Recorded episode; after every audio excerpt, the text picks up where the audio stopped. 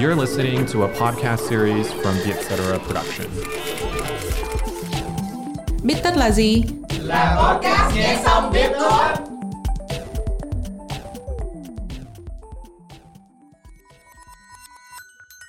Bích tất tâm lý là nơi chúng mình biến những nghiên cứu hắc não thành kiến thức dễ tiêu. Bích tất tâm lý được dẫn dắt bởi Trân Lê và Hiền Lê, editor chuyên mục cuộc sống tại Vietcetera. À, bắt gặp nhá, đang nhìn ai mà chầm chầm thế chân? Chị nhỏ nhỏ hồi em lộ hết. Chị có thấy cái bạn nam đứng đằng kia không? Nhìn bạn đó Giống y chang crush cũ của em thời cấp 3 á. À thế à, thế bây giờ em còn nói chuyện với bạn đó không?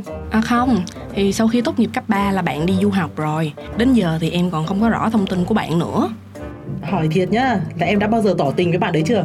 Chưa rồi, tại hồi đó em nhát lắm. Đừng có bảo là tỏ tình nha. Em còn chẳng nói chuyện với bạn nhiều đến vậy. Có khi bạn còn không biết em thích bạn á chứ. Hồi xưa cứ mỗi lần đứng gần bạn là em run lắm. Nên đó là lý do mà em rất là ít nói chuyện với bạn. Có khi á nha, bạn hỏi em cái A Cái em trả lời cái B. Không hiểu sao lúc đó não em á, phản ứng chậm hẳn. Bởi á, đừng có bảo là tỏ tình Trò chuyện bình thường có khi em không làm được. Nghe có vẻ giống hội người hèn Việt Nam Nhưng mà cái này chị biết tại sao nha Bởi vì là não mình có một nơi rất thú vị gọi là hệ thống nhận thức Tiếng Anh là Cognitive Network á cái chỗ này là nơi lưu giữ mọi ký ức, kinh nghiệm, sở thích với hình ảnh bản thân của mình thì hệ thống này được kích hoạt khi mà em thấy một người có tiềm năng làm bạn đời của em, bất kể đó là người quen hay là người lạ.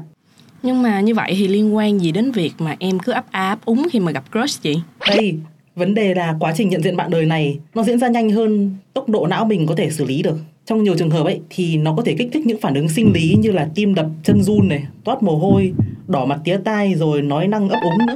Nhưng mà công nhận thiệt nha, đúng là cái tốc độ mà mình crush người khác á, nhanh hơn tốc độ nhận thức là có thiệt. Tại vì em để ý á, mình có thể crush một người á, khi mà mình thậm chí còn chưa biết gì về người đó. Và mình đôi khi cũng không có thể nào lý giải được là vì sao mình lại thích họ nhưng mà có một cái mà em biết á là cứ mỗi lần được gặp crush á là tự nhiên mình thấy vui đến lạ kỳ. Đó là cái vi diệu của crush đó em. Cái này nó cũng giống như khi gặp người yêu. Mỗi lần gặp crush thì não mình cũng sản sinh ra dopamine mà hormone này khiến mình háo hức vui vẻ hơn nữa. Ừ công nhận nha. Hồi xưa lúc mà biết crush đi học thêm chung với em á tự nhiên em thấy chăm chỉ hơn hẳn. Lúc đó em chỉ nghĩ là thay vì mình gặp crush trong tuần thì giờ là mình còn được gặp crush vào cuối tuần nữa. Chứ trước đó, em siêu ghét mấy cái lớp học thêm vào cuối tuần luôn. Sơ hở một cái em cúp cua liền. Bởi vậy á, nhỏ bạn em cứ chọc em hoài à. Thì em nhớ lúc đó, em á, còn cố tình chọn chỗ ngồi xéo xéo crush mở phía sau á. Mấy cái vị trí mà nam chính trong phim ngôn tình hay ngồi để ngắm nữ chính đó chị. Khi nào học mệt á, thì em lại dòm lên liếc chợm crush để lấy lại động lực học. À hóa ra là em cũng thế. Bạn chị có khối đứa học thêm vì cùng một lý do đó luôn hồi đó chị cũng chẳng hiểu tại sao bọn nó lại có cái thú vui này nữa nhưng mà sau này chị đọc thí nghiệm thì mới biết là nó được chứng minh hẳn hoi đó là thí nghiệm vào năm 2005 của nhà nhân chủng học Helen Fisher. Trong thí nghiệm thì bà cho người tham gia xem hai bức ảnh, một là ảnh crush của người ta và một là ảnh người quen bình thường thôi. Trong quá trình đấy thì bà chụp cộng hưởng não của họ để so sánh thì kết quả cho thấy sự khác nhau rõ rệt luôn. Người ta lúc mà nhìn ảnh crush ấy, thì các vùng não liên quan đến cảm xúc khi yêu được kích thích mạnh như là vùng nhân đuôi, hệ thần kinh tưởng thưởng và vùng não bụng. Mà đấy là cái vùng gia tăng cảm giác và hưng phấn thoải mái nữa. Đúng là được ngắm crush là một cái niềm vui hẳn hoi ha chị. Nhưng mà nha có vui thì cũng có buồn. Tại em nhớ lại á có một lần lúc mà em đi học thêm em thấy crush của em chở một bạn nữ khác về. Cái tự nhiên em ngồi mất mấy ngày rầu rĩ. Dù là em chưa bao giờ có ý định tỏ tình hay là trở thành bạn gái của crush hết à cái này gọi là ghen đây này. Khi mà em crush và khi em đang yêu á, thì nó tạo ra cùng một phản ứng sinh hóa. Vì ngoài dopamine thì não em cũng tiết ra oxytocin, cái mà người ta hay gọi là hormone tình yêu nữa. Oxytocin thì bên cạnh gia tăng cảm xúc tích cực như là tin tưởng, đồng cảm với yêu thương, thì nó cũng tạo nên cảm xúc tiêu cực là ghen tị với chiếm hữu nữa em thấy cái này mới nè. Vì trước giờ em chỉ tưởng là oxytocin chỉ tiết ra khi mà người ta đang yêu nhau với có những cái cử chỉ thân mật như là ôm ấp, đụng chạm. Nhưng mà nãy giờ diễn tả nha, thì em thấy phản ứng khi mà mình crush ai đó với là phản ứng khi mà mình yêu nó cũng giống nhau quá chứ. Thật sự thì điểm khác biệt nằm đâu chị? Hai cái này dù tương tự nhau về mặt sinh học thôi, nhưng không bao giờ nó là một đâu.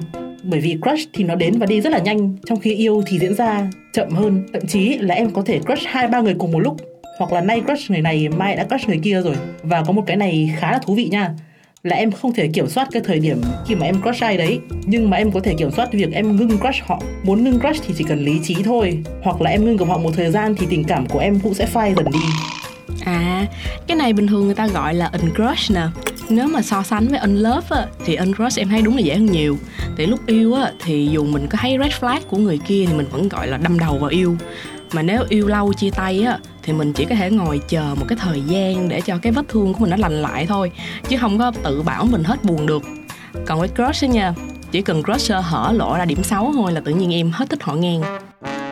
Cái này chuẩn luôn này. Đợt chị có đứa bạn Nó crush ông thầy. Xong có hôm nọ Nó sơ ít Quên tắt cái chuông điện thoại thôi Bị thầy trách. Thế là nó hết thích ổng luôn. Mà nhiều người cũng bảo là Crush phần nhiều nó là lãng mạn hóa Tức là mình chỉ thích cái hình ảnh về họ mà mình tạo ra Chứ mình không thật sự thích con người của họ. Nên là họ mà làm gì đấy phá vỡ hình ảnh đó Thì mình có thể ăn crush họ liền mà không mất nhiều thời gian.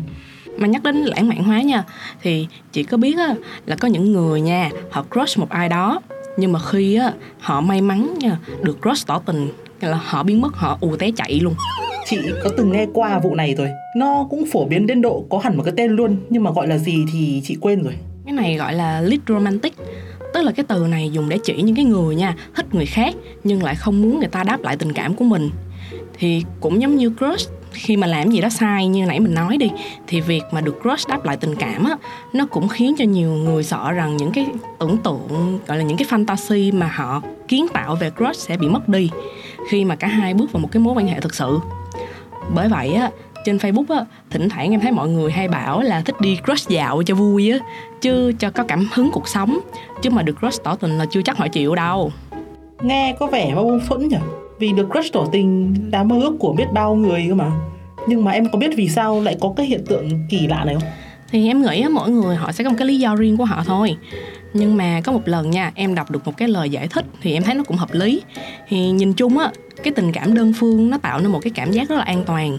Khi mà mình không phải lo sợ bị từ chối nè, không lo bị ràng buộc trách nhiệm rồi cãi vã như khi yêu nhau. Và cái hình ảnh của người kia nó cũng sẽ luôn luôn trọn vẹn ở trong tâm trí mình á. Tính ra thì cái này cũng giống tâm lý những người đu idol hoặc là những nhân vật 2D trong manga với anime nhỉ? Thì là chắc kèo là họ không bao giờ đáp lại hay là làm gì sai để mà phá vỡ hình tượng trong mình đâu. Đó là nếu mà idol của chị không bị dính phốt nha. Tính ra em thấy á, idol sống trên cái trí tưởng tượng của người khác về mình nó cũng có một cái khổ là họ rất là phải cẩn trọng trong cái việc giữ gìn hình tượng của mình luôn đẹp đẽ lung linh. Tại vì sơ hở một cái là coi như sự nghiệp của họ đi tông. Nhưng mà thiết nghĩ á, trên đời mà mình ai chẳng có mặt này mặt kia ha. Cảm ơn các bạn đã lắng nghe podcast Bích Tóc Tâm Lý. Bạn đã từng có kỷ niệm nào khó quên với crush? Nếu muốn chia sẻ với chúng mình, hãy gửi email về cho hồng thư bích tất a com nhé. Hẹn gặp lại các bạn vào podcast tuần sau.